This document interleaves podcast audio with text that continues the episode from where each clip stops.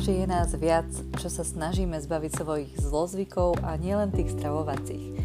Dnešný diel naviažem na ten minulý o vzťahu k jedlu a zavediem vás do sveta mojich stravovacích zlozvykov a mojim niektorým aj úspešným snahám ich vo svojom živote eliminovať.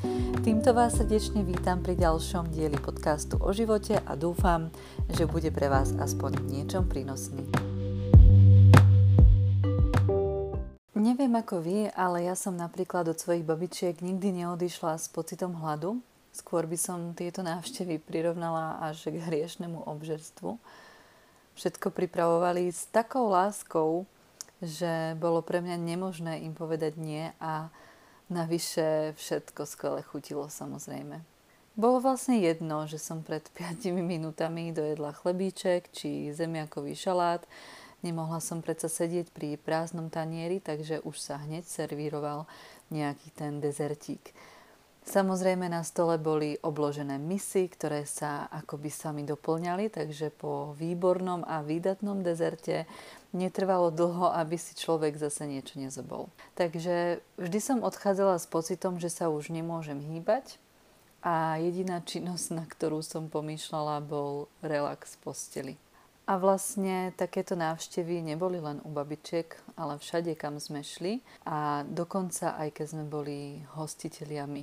Tento zlozvyk zobania a mixovania sladkého ceslané na návštevách v mojom živote stále pretrváva, hoci musím povedať, že sa mi podarilo ho značne eliminovať, chvála Bohu. A ako sa mi darí ho eliminovať? Mám na to jednoduchý recept, keď viem, že idem niekam na návštevu, uistím sa, aby som sa predtým plnohodnotne najedla. Tým si zaistím, že vlastne nebudem mať hlad a ľahšie odolám pokušeniu, ktoré bude predo mnou na stole. Zo začiatku to bolo samozrejme náročné, pretože človek si zvykol niečo na návšteve zobnúť, aj keď bol vlastne najedený a vlastne som sa vedela prejedať. Takže o to to bolo ťažšie. Takže hoci to znie možno jednoducho, bol to pre mňa dlhodobý proces, kedy som, kedy som najskôr musela začať spoznávať signály tela, že som najedená. Dôležitou súčasťou tejto zmeny bol aj fakt, že som sa začala viac zaujímať o to, čo vlastne konzumujem, z čoho sa dané jedlo skladá a ako bola daná potravina spracovaná. Zo začiatku, keď som zistila, aké všetky škodlivé látky niektoré potraviny obsahujú a čo spôsobujú v našom tele, som bola dosť extrémistická.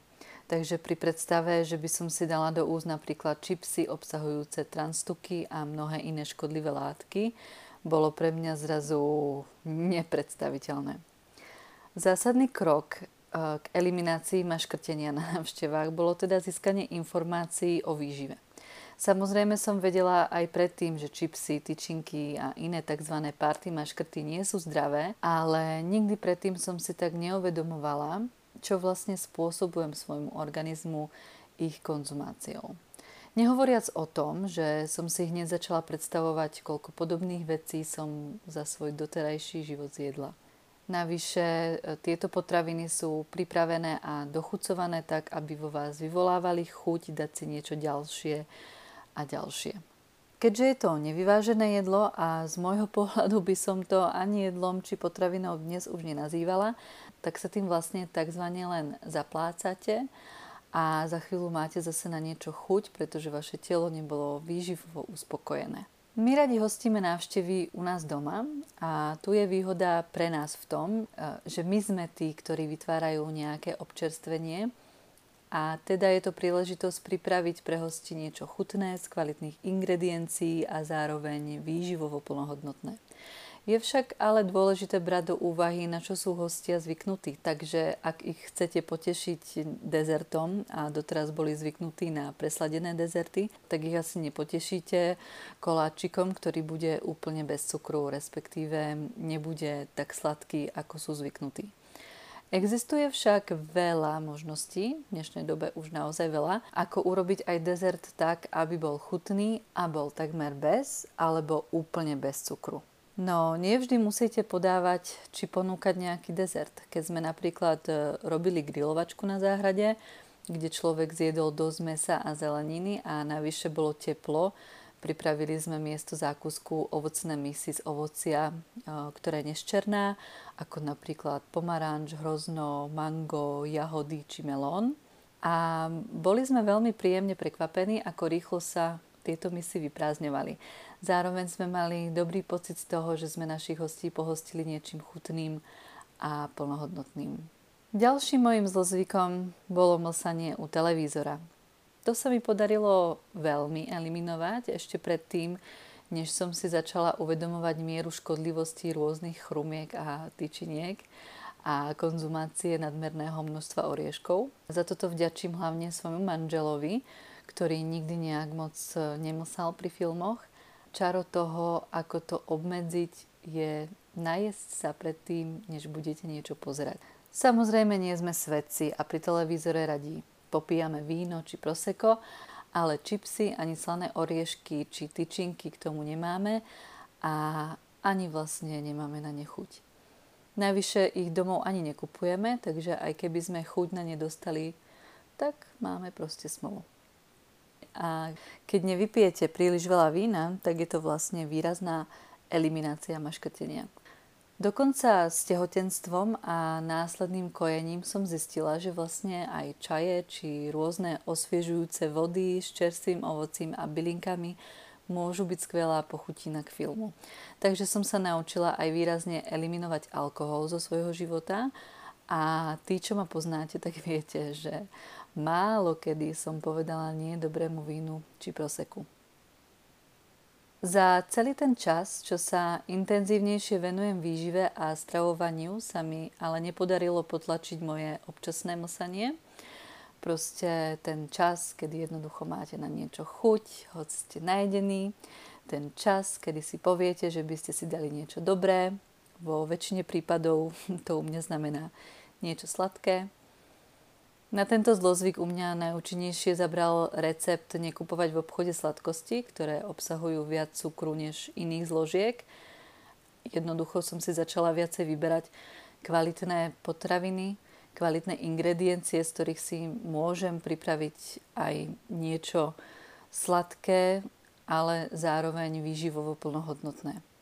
A to ma naučilo byť v týchto momentoch viac kreatívna. Napríklad som si rozmačkala banán s tvarohom a pridala do neho biotrstinový cukor s vanilkou a postupne som eliminovala aj ten cukor. No, asi sa tu o veľkej kreativite hovoriť nedá, ale proste jednoducho nesiahla som po nejakej tyčinke, ale jednoducho som si niečo zamiešala. Keď mám však veľkú chuť na sladké, tak si dosladím jogurt s sušenými hrozienkami, datlami, či datlovou pastou a dám si tam aj nejaké oriešky či lyžičku orechového oleja. Už od malička zbožňujem krupičnú kašu, ktorú som si už vypracovala k svojim predstavám aj bez pridaného cukru. Dochucujem ju orieškovým maslom, škoricou a postruhaným jablkom či hruškou. Po prípade si urobím kašu s príchuťou Rafaela, kedy k dochuteniu použijem postruhaný kokos, kokosové maslo a vanilkový extrakt. Takže naozaj veľmi jednoduchá záležitosť. Niekedy si len nakrájam ovocie a polejem ho lyžičkou orechového oleja, po prípade ešte pridám datlovú pastu, aby som tomu dodala ešte sladšiu chuť, keď mám veľkú krízu.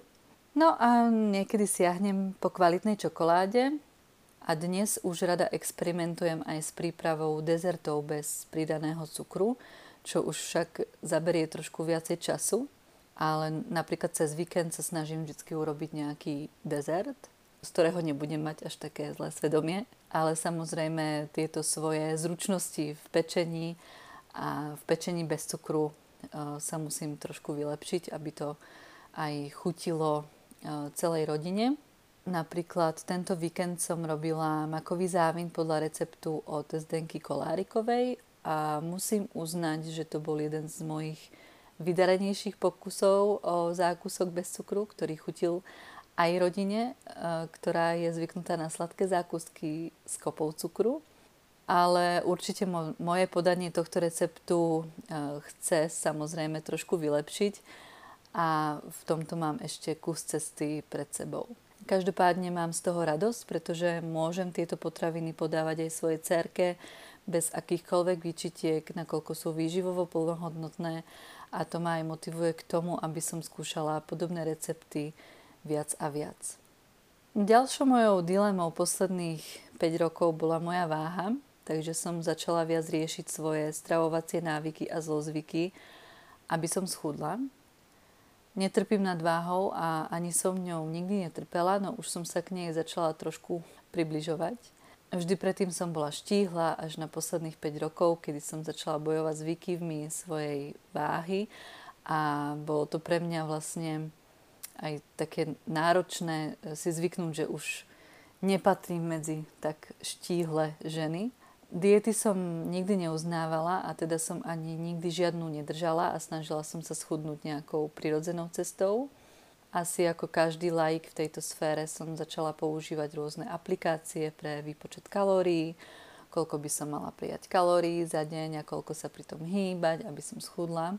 Ale pri zistení, čo by som vlastne mohla zjesť, som na túto teóriu o chudnutí dosť rýchlo rezignovala, pretože som zistila, že by som asi po pár mesiacoch skolabovala. Ďalej tu bola myšlienka spolupracovať s nejakým výživovým poradcom a riadiť sa podľa presne stanového jedálnička, čo mi prišlo veľmi obmedzujúce pre mňa, hlavne teda po skúsenostiach od mojich kamarátiek, ktoré vyslovene trpeli v dobe, keď na nejaký podobný režim nabehli. Navyše pri mojom vtedajšom pracovnom nasadení bola pre mňa nereálna predstava, aby som si jedlo na celý deň sama varila a každú ingredienciu si vážila. Jednoducho si možno poviete, že som chcela schudnúť, ale zjavne som preto nemala záujem nič radikálnejšie urobiť.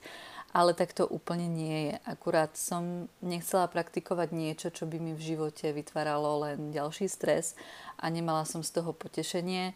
Navyše mi to hneď prišlo ako zbytočná investícia, pretože viem, že by som to sama nedokázala dodržovať a teda by to boli vyhodené peniaze do vzduchu. Častokrát e, aj jedálničky mojich kamarátok pozostávali z jedla, ktoré nezvykli predtým vôbec jesť a prišlo mi, že postrádajú istú personalizáciu, takže zrejme to bolo aj o nesprávnom výbere poradcu a, alebo trénera. Preto som sa rozhodla ísť inou cestou. Snažila som sa stravovať zdravo a viac sa hýbať, viac sa zamerať na to, ako vyzerá moja celková životospráva a aký si udržujem životný štýl to mi pomohlo zbaviť sa pár kil, ale nebolo to stále ono. Navyše, keď nastalo moje zaváhanie, tak e, zase to kilečko navrh prišlo späť a, a to hneď. A nemuselo to byť vyslovene spôsobené len stravovaním, ale určite v tom zohrávalo rolu viacero faktorov, ako napríklad nedostatok spánku, či zanedbávanie plánovaného cvičenia kvôli práci, nedostatok relaxu a tak ďalej. Samozrejme jedlo v tom hralo veľmi dôležitú úlohu, dnes ale viem, že jednou z chýb bola moja nevedomosť a to v tom, čo som považovala za zdravé. Podobne ako väčšina ľudí. A teda nie čomu čudovať, pretože e, častokrát potravinársky priemysel prezentuje, že je niečo zdraviu prospešné a keď si potom prečítate etiketu, čo niektoré z týchto potravín obsahujú, tak sa ani nečudujem, že sa mi nedarilo schudnúť keď som do tela dávala ďalšie a ďalšie látky, ktoré moje telo nedokázalo spracovať, respektíve neboli pre telo prirodzené a teda ho viac toxikovali, než vyživovali. Zaujímavá informácia pre mňa bola, že keď vaše telo príjma vysoké množstvo látok, ktoré nie sú pre telo prirodzené, do istej miery tieto látky telo dokáže prefiltrovať a vylúčiť Avšak e, keď sa táto miera preženie, tak sa látky logicky ukladajú v tele a to konkrétne v tukoch. Takže potom je aj o mnoho ťažšie sa týchto tukov zbaviť. Ďalšou dôležitou zložkou je tiež váš mindset, čiže nastavenie mysle a miera stresu. Vlastne celé chudnutie je hlavne o vašej hlave a o vašom prístupe k vlastnému telu. Takže tu prichádzam k veľmi dôležitému bodu, a to je prijatie svojho tela, aké je, aj s jeho chybami. Dôležité je neviniť svoje telo z toho, že vás neposlúcha a dôjsť e, k odpovedi, prečo ma neposlúcha. Čo mi tým chce naznačiť? Ja som napríklad došla k tomu, že som svoje telo a jeho potreby dosť ignorovala a nestarala sa o neho ako si zaslúži. Napriek tomu mi dobre slúžilo, ale výkyvami váhy sa mi snažilo naznačiť, že to nemôže takto dlho medzi nami fungovať. A keď som si uvedomila túto skutočnosť, moje hlavné zameranie už nebolo chudnutie, ale moje zdravie. Takže jeden zo zlozvykov, respektíve návykov, ktoré som potrebovala eliminovať, bolo prílišné upínanie sa na svoju váhu miesto celkového zdravia. A pri tomto dôležitom uvedomení sa začala postupne meniť aj moja postava a váha postupne začala klesať. Samozrejme to nebola otázka týždňov, ale mesiacov. Je potrebné tiež zmieniť, že určite nie som na váhe, ktorú som si predstavovala, keď môj hlavný zámer bol schudnúť a ani zrejme dlho nebude, nakoľko som znovu tehotná ale tým sa už ani nestresujem. Samozrejme chcem sa aj po pôrode dostať zase do nejakej formy, ale dôležitejšie je pre mňa cítiť sa zdravo a dopriať svojmu telu len to najlepšie. Najvyššie som pochopila, že ako žena mám svoje hormonálne rozpoloženie a ak si chcem udržať zdravú hormonálnu rovnováhu, tak je dôležitejšie poznať, čo môjmu telu robí dobre a aká váha je preň optimálna, pretože Módne trendy nie sú bezvýhradne zdravý príklad, ktorý by sme mali nasledovať. Niekto je pri výške 170 cm stavaný, aby zdravo fungoval pri 56 kg, niekto pri 63 a niekto možno pri 70. A váha určite nie je dostačujúce meritko, ktoré určuje vašu zdravotnú kondíciu. Každý človek je inak stavaný a každému z nás vyhovuje niečo iné, takže v tomto sa riadím pravidlom, že je dôležité poznať sama seba, čo mi robí dobre a čo nie a tomu prispôsobiť svoje aktivity. Pretože napríklad čo funguje mojej kamarátke, nemusí fungovať mne a preto porovnávanie s druhými nie je cesta k úspechu. Cesta poznávania a počúvania svojho tela je síce zdlhavá, a vyžaduje veľkú trpezlivosť, ale pre mňa je to jediná cesta, ktorá je dlhodobo udržiteľná. Či už sa jedná o udržanie si istého životného štýlu a zdravej kondície. A je to pre mňa tá najprirodzenejšia cesta. Asi som tak aj vždy nejak cítila, že diety či jedálničky na mieru nie sú pre mňa cesta.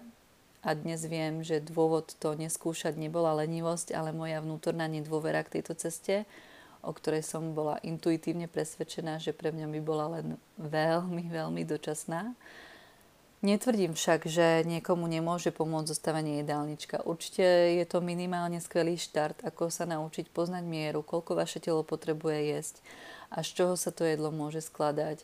A myslím, že aj cieľ každého správneho výživového poradcu je vás naviesť a ukázať vám cestu, ako sa správne stravovať a nastaviť svoj životný štýl smerom k vašemu zdraviu.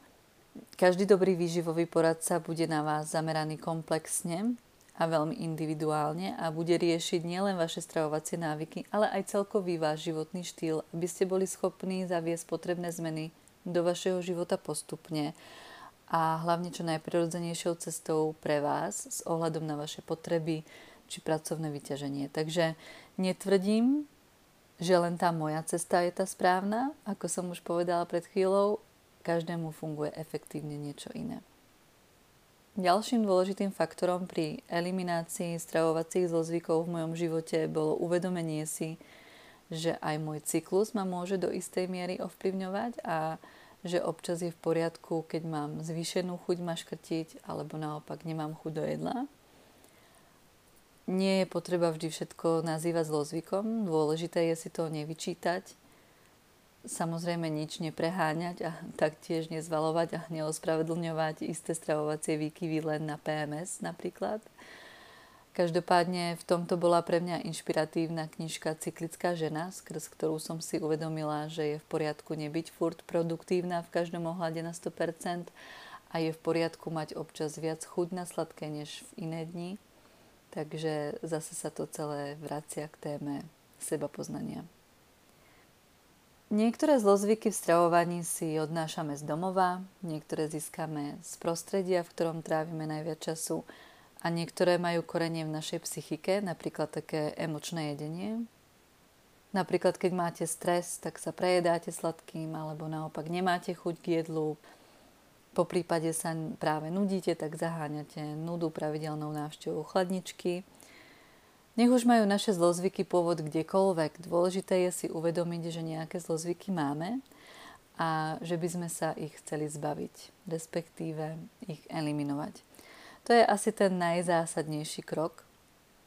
Taktiež je dôležité si uvedomiť, že keď chcete eliminovať svoje zlozvyky, nebude to zrejme chcieť aj vaše okolie. V tomto prípade si treba uvedomiť, že častokrát budete za svoje rozhodnutia okolím postavení do situácie, ktorá vás bude pokúšať aby ste zase zhrešili, ale taktiež hlavne postupom času nastane viac a viac situácií, kedy zistíte, že ste ich možno inšpirovali, aby tiež niečo zmenili k lepšiemu vo svojom živote. Takže začiatok bude zrejme náročný, hlavne ak sú vo vašej rodine niektoré zlozvyky zaužívané už roky rokúce. Nezabúdajme však, že sme ľudia a nikto nie je dokonalý. Občas máme svoje silnejšie chvíľky, kedy máme svoje zlozvyky pod kontrolou a občas prídu chvíľky, kedy tzv. zhrešíme. Hoci sa veľmi snažím nemaškrtiť, tak stále občas maškrtím a niekedy častejšie, než by som si priala. Keď to však na mňa príde, snažím sa väčšinou nájsť pre svoje maškrtenie nejaké pre telo priateľnejšie varianty ale tiež niekedy podľahnem a kúpim si nejakú nechutne sladkú čokoládu či hranulky s tatarkou. Dôležité je sa za to netrestať a uvedomiť si, že občasné zlyhanie je len znamenie, že nemáme prestať na sebe neustále pracovať.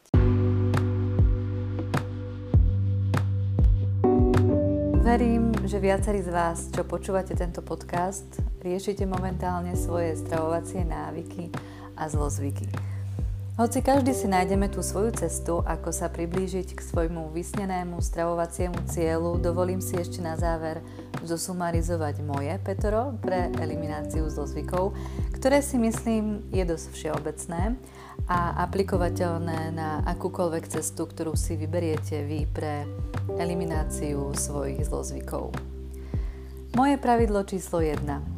Začnite jesť skutočné potraviny, to znamená minimálne priemyselne upravované a bez pridaných zbytočných látok. Pravidlo číslo 2. Nikdy nechoď pozerať televízor s prázdnym žalúdkom. Pravidlo číslo 3. Nenakupuj sladkosti a slané pochutiny domov. Pravidlo číslo 4. Neobvinuj svoje telo z nedokonalosti a radšej si zrekapituluj, ako si sa k nemu choval doteraz a či by si nezaslúžilo viac pozornosti a starostlivosti. A nakoniec pravidlo číslo 5. Neporovnávaj sa s ostatnými, zameraj sa na seba, na svoje potreby a svoje pocity. A týmto sa dnes s vami lúčim a budem sa na vás tešiť zase o týždeň.